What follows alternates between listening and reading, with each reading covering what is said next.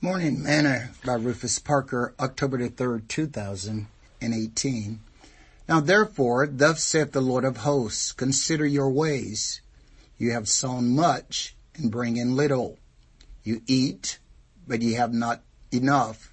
You drink, but ye are not filled with drink. You clothe you, but there is none warm.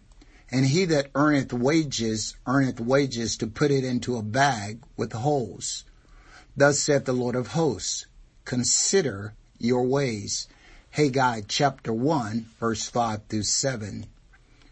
Today's morsel. When is the last time you've stopped to consider your ways?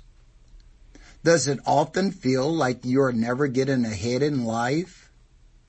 Does it feel like you, all you do is work, work, work and never get any advancements? Does it always feel like no one is appreciative of the things that you do?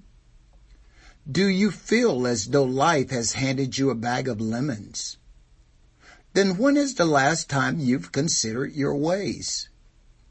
The Bible tells us, and whatsoever you do, do it heartily as to the Lord and not unto men, knowing that of the Lord you shall receive the reward of the inheritance for you serve the Lord Christ. Colossians chapter 3, verse 23 to 24.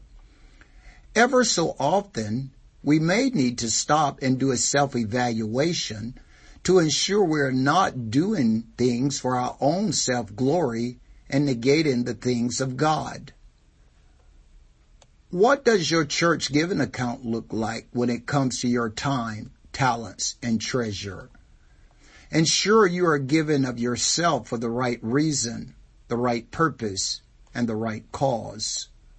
Sing this song with me today. Open the eyes of my heart, Lord. Open the eyes of my heart. I want to see you. I want to see you. To see you high and lift lifted up, shining in the light of your glory.